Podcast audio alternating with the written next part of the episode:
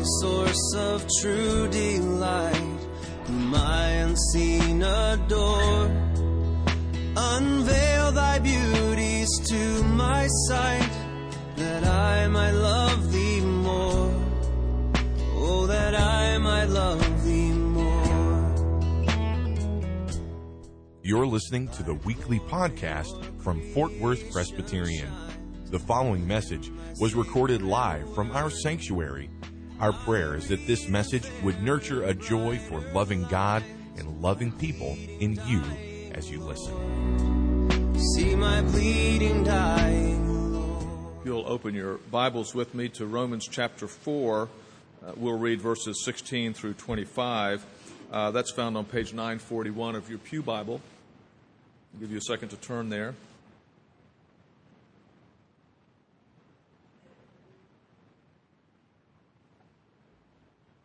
Romans 4, verses, uh, verse 16. That is why it depends on faith, in order that the promise may rest on grace and be guaranteed to all his offspring, not only to the adherent of the law, but also to the one who shares the faith of Abraham, who was the father of us all. As it is written, I have made you the father of many nations, in the presence of the God in whom he believed, who gives life to the dead and calls into existence the things that do not exist.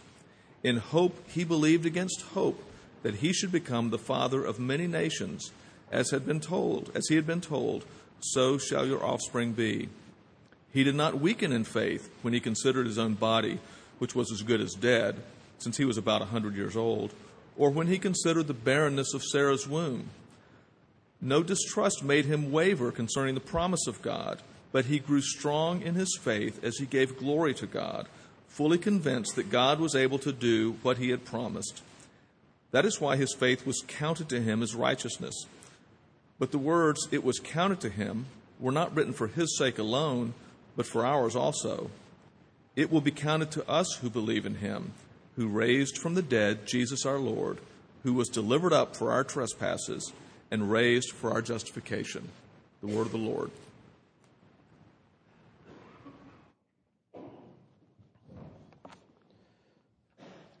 Let's ask God to work in our hearts as we come to His Word. Lord, you have given this Word, and you mean for it to bless your people and equip your people. It is profitable for teaching, for training, for correction. Lord, it is, it is profitable for doctrine. It is profitable for us that we may be adequate for every good work, that we may be adequate for love, for spending ourselves for the sake of others. Bless us, Lord. Feed us.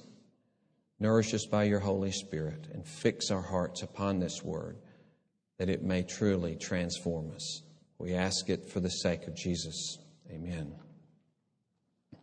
Sometimes it's uh, odd, perhaps, if you're visiting with us. Uh, and even to us who've been here for a while, that we go so far back, thousands of years. In Abraham's case, perhaps 4,000 years ago. Finding out what happened that many thousands of years ago and what does that mean for us. Here is Paul preaching the gospel in the whole Roman world and he's interacting in synagogue after synagogue with the Jews because he himself is a Jew. And he again and again is accused of attacking the whole history of the Jewish faith. And Paul is, uh, he is fixed on a, a quest to convince them that he is not standing against that tradition, but he is upholding that tradition. That what happened to Abraham is going to demonstrate that what Paul is doing and saying has to do with the, rea- with the true interpretation of everything that has occurred up to that point. Many commentators that I've read on Romans have talked about the fact that Paul was intensely Jewish, and the gospel is intensely Jewish. It's been a mistake for us to divide between Jew and uh, Jewish teaching in the Old Testament and Christian teaching of the New Testament in a wrong way. Uh, sometimes we do this because of what Judaism itself is, what Judaism was in the day of Paul, or what Judaism is today. And that's why, as you've heard uh, me quote one rabbi saying, when he heard about the group Jews for Jesus, just laughed and said, There's no such thing as a Jew for Jesus. But in reality, that's all there were to begin with, were Jews for Jesus. And Jesus was a Jew and Paul was a Jew. And so Paul is so concerned here in chapter 4 to demonstrate that he is not outside the Old Testament, but he is inside the Old Testament. Uh, he is proclaiming the truth of the Old Testament scriptures. And Paul would say to each one of us that what happened with Abraham has everything to do with your destiny. It has everything to do with your relationship to God.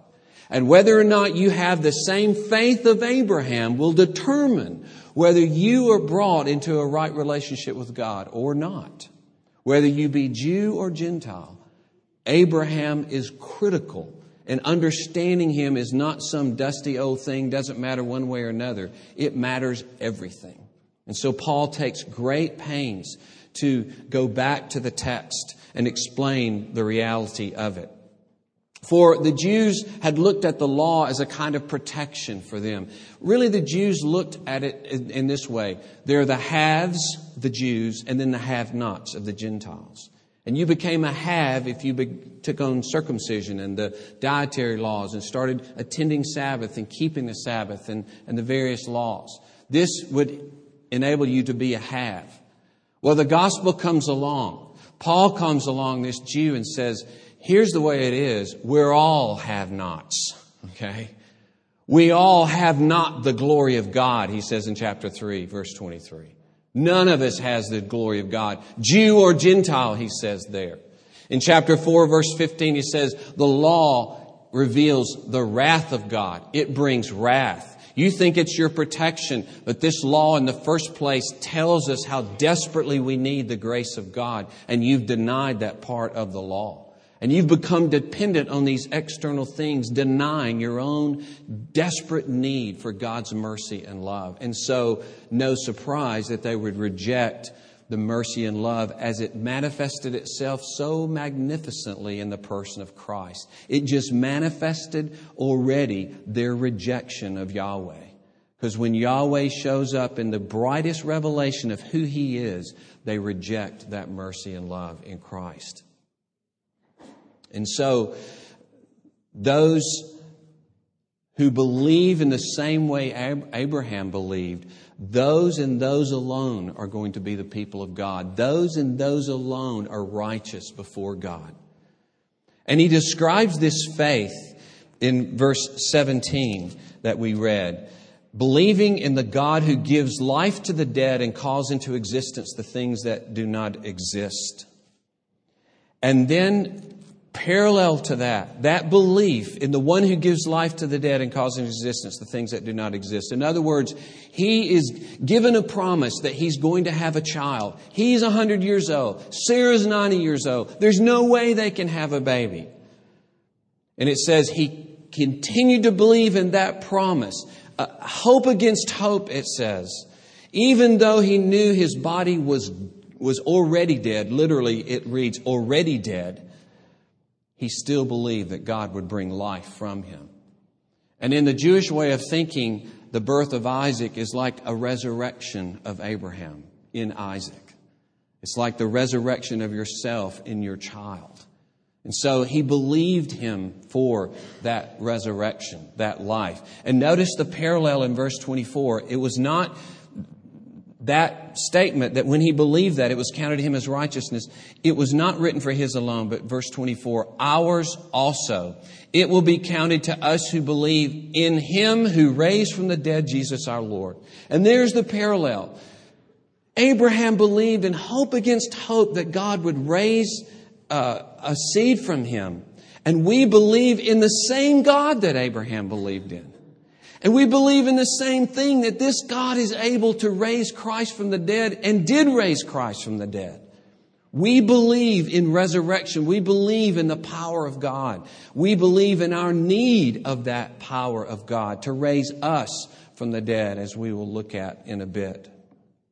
And so, uh, as Godet, the uh, 19th century French commentator, writes, the birth of Isaac and the resurrection of Jesus are the two extreme links of one and the same chain. The one is the point of departure, and the other is the consummation of the history of salvation. The point of departure in a resurrection promise, finally ending in the resurrection of Christ. And the faith of Abraham must be our faith as well. But you see that the kind of faith means that we are believing in the same helpless way as Abraham. We're believing in a similar way that we are dead and must be raised from the dead. That, that we do not have life. And then extended from that, we have no righteousness of our own because it says this Abraham who believed in the one who could bring life out of death is also the Abraham who in verse 5 believed in him who justifies the ungodly. So Abraham entrusted himself that the Lord would bring life from his dead body, and he entrusted himself to this God that he would be justified even though he was ungodly. And that's us, the same faith. That we recognize, I come to you with nothing like Abraham. Jew or Gentile, we all come to you with nothing like Abraham, and we come to you dead like Abraham. And we must be transformed. We must be renewed. You must give us spiritual life. And finally, you must give us new physical life in the final resurrection. You must make us acceptable through Jesus Christ. Well, there's a bit of a review trying to set the stage for this last interesting uh, phrase in verse 25, where it says, He raised from the dead Jesus our Lord and there on page 942, verse 25, who was delivered up for our trespasses and raised for our justification. Now, this has really been a, a verse, like many verses in Romans, with a lot of discussion historically, because this little preposition, dia, in the Greek, almost always means because of. Now, it, it works pretty well in the first part. He was delivered up because of our trespasses. We can understand that, can't we? Because of our sin, because of our trespasses, he was delivered up in order to redeem us from those trespasses. But then the word raised because of our justification has given pause. And so looking for other ways that that little preposition that's repeated exactly in the same way in the second half maybe it's not looking in this way to say raised because of our justification but raised in order to bring about justification. But as many have pointed out, uh, the most recent I've read, uh, Daniel Kirk, an excellent book on uh, Romans, talking about the resurrection in Romans, that the reason that this word has been changed in its meaning, and you can hardly ever find that meaning anywhere else, actually. It just always means because of. Usually the reason is a theological reason, not a grammatical reason. In other words, it's like, well, it doesn't fit the way we think, so we're going to make this word mean something else. So I'm going with the meaning of the word, okay? Um, some would say it's just a rhetorical the reason he uses the same preposition is just to make the both halves say or use the same word. But I think there's another reason for it. And that is that his, his resurrection was brought about because of the justification that occurred in his death. And I want to explore that for a minute with you. um, you'll, you'll notice, obviously, in chapter 3, that our justification is associated with the death of Christ. And it usually is associated with the death. This is uh, one of the few times it's ever associated with the resurrection. And so in verse chapter 3 verse 24 it says we're justified by his grace as a gift through the redemption that is in Christ whom God put forward as a propitiation by his blood. And so it, it associates so closely our justification with what Christ did on the cross. Same thing in chapter 5. Look at verse 9. Since therefore we have now been justified by his blood so the justification in both cases, before and after this, chapter 3 and chapter 5, focus on the justification that occurred because of his blood, because of what Christ did on the cross. Now, the resurrection then, and you have to bear in mind what the resurrection meant to those to whom it, it was revealed. Take Paul on the road to Damascus. It says in 1 Corinthians 15 that Jesus had appeared to many, and finally, Paul says, to one as born late, uh, he says in verse 8, last of all, as to one untimely born, he appeared also to me. Now, I want you to understand that when Jesus Christ was revealed to Paul on the road to Damascus as the one resurrected from the dead, it changed Paul's view of what the cross was. It's because of the resurrection that Paul then had a new understanding of the death of Christ. It reinterpreted for him the death of Christ and the cross of Christ. Up to that point, he was simply uh, a man who rose up against Jewish thinking. He was a, uh, considered a criminal and he was opposed to the one true God of Israel and he was, he, he was put to death and he was cursed of God. That was Paul's view. He was cursed of God. And then he, became to, he came to think that he was perfectly righteous in what he did. He came to believe that he accomplished the righteousness of God on the cross. And that was because of the resurrection. And so the resurrection occurred, he was raised because of the justification accomplished through his death.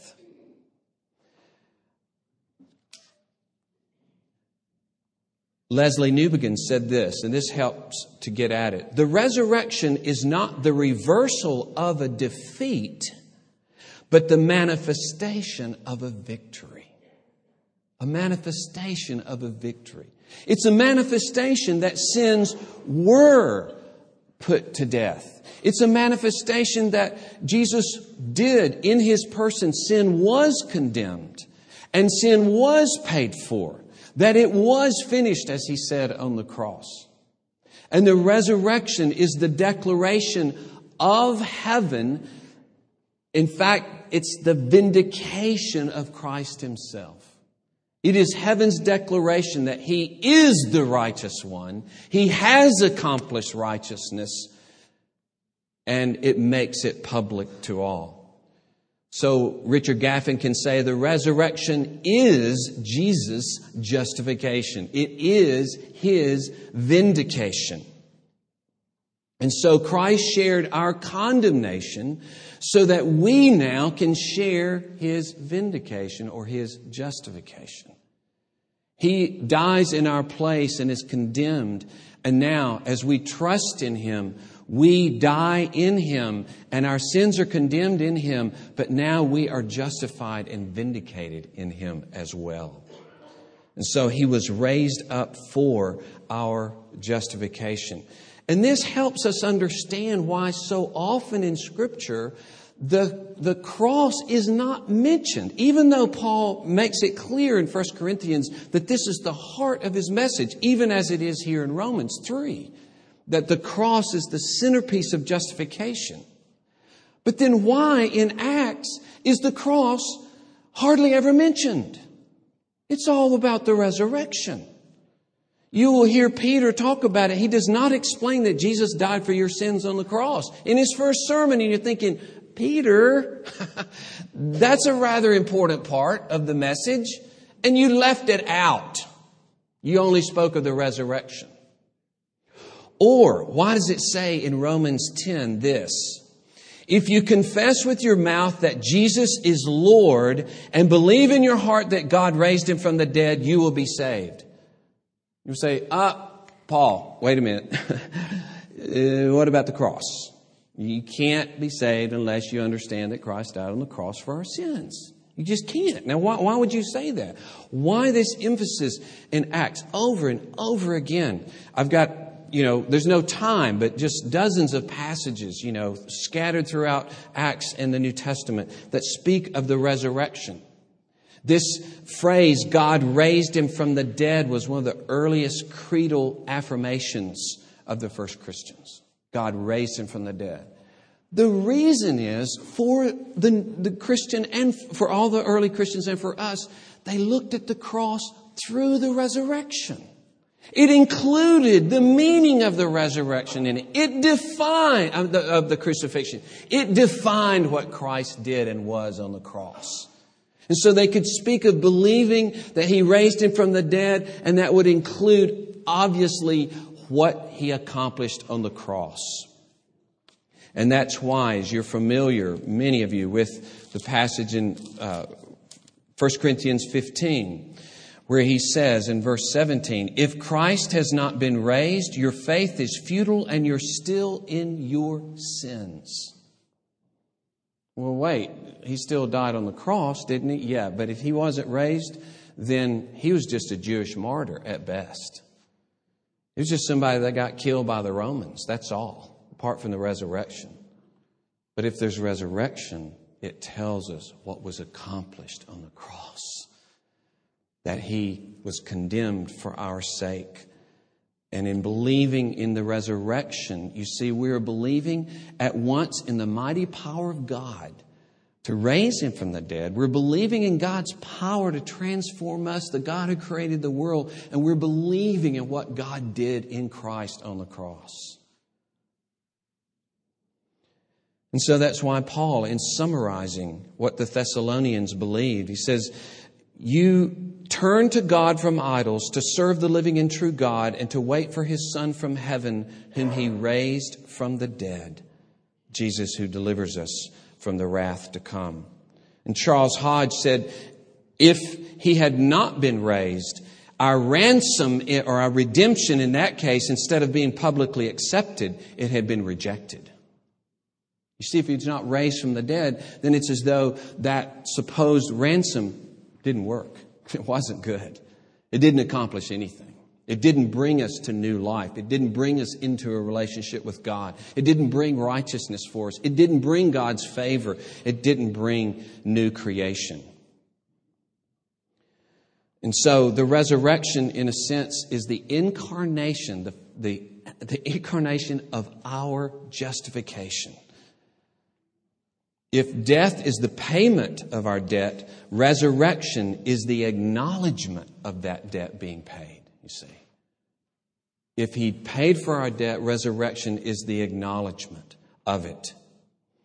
And so, the resurrection represents God's justification of Jesus, his formal divine vindication that he is the righteous one, but it brings about the justification of believers who as Byrne puts it, though far from sinless, come by God's favor under the scope of the same divine verdict.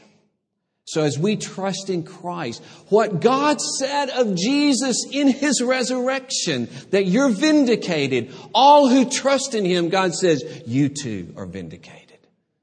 You too have no condemnation, even as my son has no condemnation. He is the righteous one, and I favor him, and I acknowledge him publicly to be the righteous one by raising him from the dead. And any who trust in him, you will be associated with my son forever.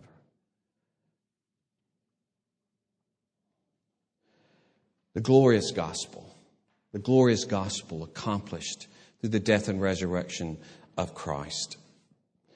Let me close with just a few applications about not only this part, but this, this whole section. Uh, there's a, I mentioned this in, uh, to a few people this week, but there's a, a Swedish commentator, Anders Nygren, in talking about this phrase, in verse 18, in hope he believed against hope. He says this this believing in hope against hope is for Paul something essential to faith. Essential to faith. In other words, hoping in God when there is no hope. He says this isn't an extra for faith. It's like every once in a while you find yourself in that situation, and but normally you don't. You know, you have plenty of hope. You know where it's coming from. You can depend on a lot of different things, and and that's faith too. He says, no, no. We learn from this that real faith is faith exercised and it's hope against hope. Without hope and yet with hope. That's the real mark of faith. Only where these stand over against each other is faith found. Where man can manage with his own resources, it is not a matter of faith. Faith is not self reliance. Faith is the opposite of self reliance. So it's the same faith, the same belief in God's life giving power. Now, for you and for me, I think this really, it, it, you have to ask yourself the question, for instance, how am I manifesting Christ to my wife or my husband or my children? Then you get into an area, or to people around me, then you get into an area where you think, gosh, how far from it am I? And then you start in the areas of hope against hope. You see, there's no way that I could be Christ like in this world. There's no way that I could be all of these things I need to be, yet I believe, oh Lord God, that you will redeem me and save me and make me that person. I'm afraid we never get there.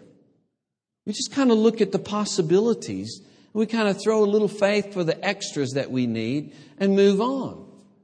Do we wake up every day and say, Oh Lord, I have no hope in anything that I might do for you?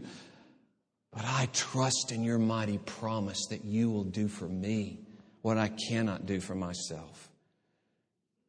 I think Nygren makes an excellent point for us that this is the faith that justified Abraham. It's a helpless faith. It's a faith that comes to the end of its resources and still believes in the mighty power of God and the graciousness of God. Is that the faith that we have? Hope against hope. And it is faith in promise. We emphasize this but it's the promise that reveals who God is and what He can do. The promise that if you trust in my Son, from your innermost being will flow rivers of living water. And He spoke of the Holy Spirit, for instance all the promises of the New Testament that speak of what we can be and are in Christ Jesus. The promise is God's pledge of Himself, His pledge of His resources. It's not our idea, it's God's idea. His promise is personal and intimate. It's not just a general force working things out in this world. It's not karma. It's not just say, hey man, you gotta have faith. You know, people say that all the time.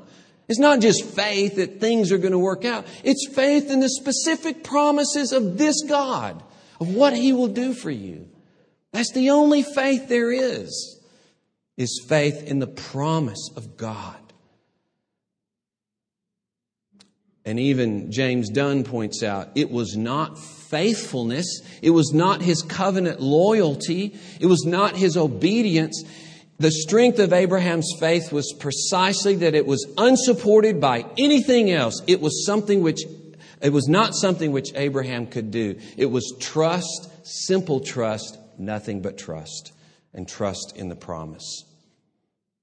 And then I want to remind you, and I'll, I'll close here with this. There are other things to be said, but for time.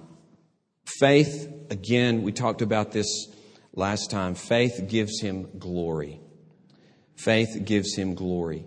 Faith, remember this, please, faith recognizes his glory. That's what faith does.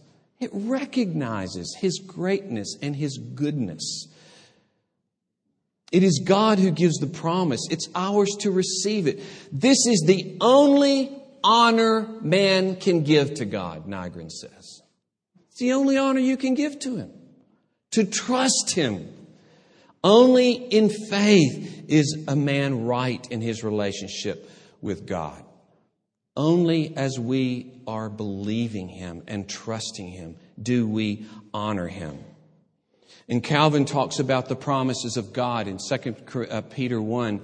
He says, These promises refer to the boundless goodness of God.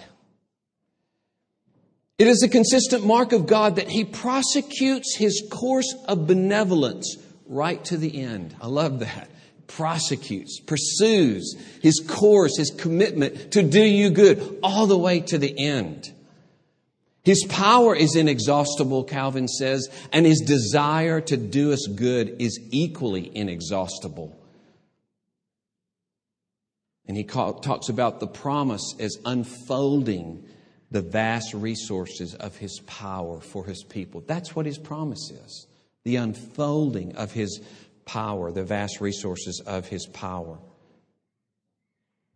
And so you will stand in a doxology to God, in a praise to God, as you're looking away from yourself and you're believing His promise. And Calvin says, No greater insult can be shown to him than by rejecting the grace which he offers us. No greater insult, because it implies a doubt of the truthfulness and the goodness of God. And so I would urge you, if you have not trusted in God to change you, God to forgive you through Christ, God to make you a new person uh, through His Son, that you cry out to Him and say, Lord, draw me, give me this faith. Grant, Lord, that I would give you the honor of helpless dependence. And Lord, search out the ways in which I simply depend on my own resources and not you. And I drift along, I coast along. I'm putting up with sinful habits. I'm putting up with the way things are simply because I don't believe you. Your weakness and deadness are not the issue. The issue is the power of God to create life in you where there was no life. And Calvin, and I mentioned this in Sunday school, he talks about the reason it says that he calls into existence the things that do not exist. He says he can just give a nod of his head and it happens. You know, I love that. Just nods his head, you have resurrection life.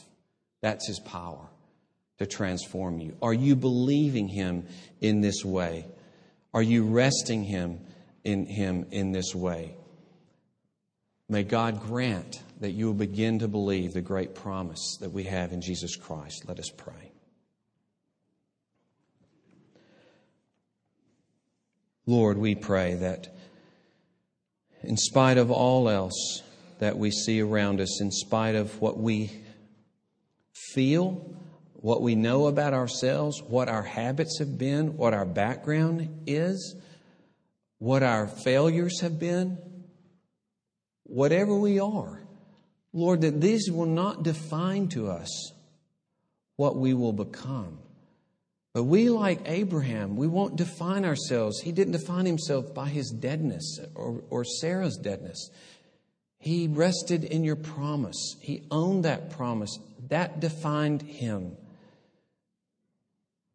He took the position that that promise assigned him. No, Lord, we pray that we will do the same. We will not plead our weakness. We will not plead our upbringing. We will not plead our failure. Oh Lord, we will believe in the one whom Paul says is able to do exceedingly beyond all that we ask or think, according to the power that works within us. Lord, we pray that you would give us a real faith, for it is that faith, a faith that is full of hope in the face of hopelessness, that was the faith of Abraham by which he was justified, by which he came into a right relationship with you. Oh Lord, take away all of our self dependence. Take away our commitment to our own purposes, our commitment to satisfy ourselves apart from you, and to think that we can and will be happy apart from you. May we abandon those quests, Lord. May, it one, may it be one quest to have this God who gave Isaac to Abraham and now gives the Lord Jesus to us. Though, Lord, may we have that hope of a transformation now, a continual growing life of transformation in a fellowship with you under your favor that will finally issue in the final day of a resurrection from the dead, new bodies and a new creation, all accomplished through our Lord Jesus Christ, who indeed is Lord. Oh, bring it about for your glory and honor, we pray. Amen. pleasing scene is clouded or with pain. Thank you for listening to this weekly podcast from Fort Worth Presbyterian. Our prayer is that this message was able to nurture a joy for loving God and loving people in you. Please visit our website for worship service times, directions to the church, and to subscribe to this podcast. Our web address is fortworthpca.org.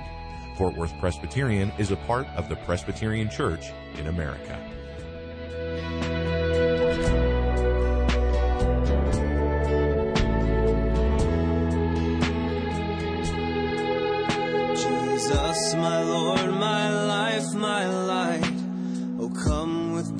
Blissful rain.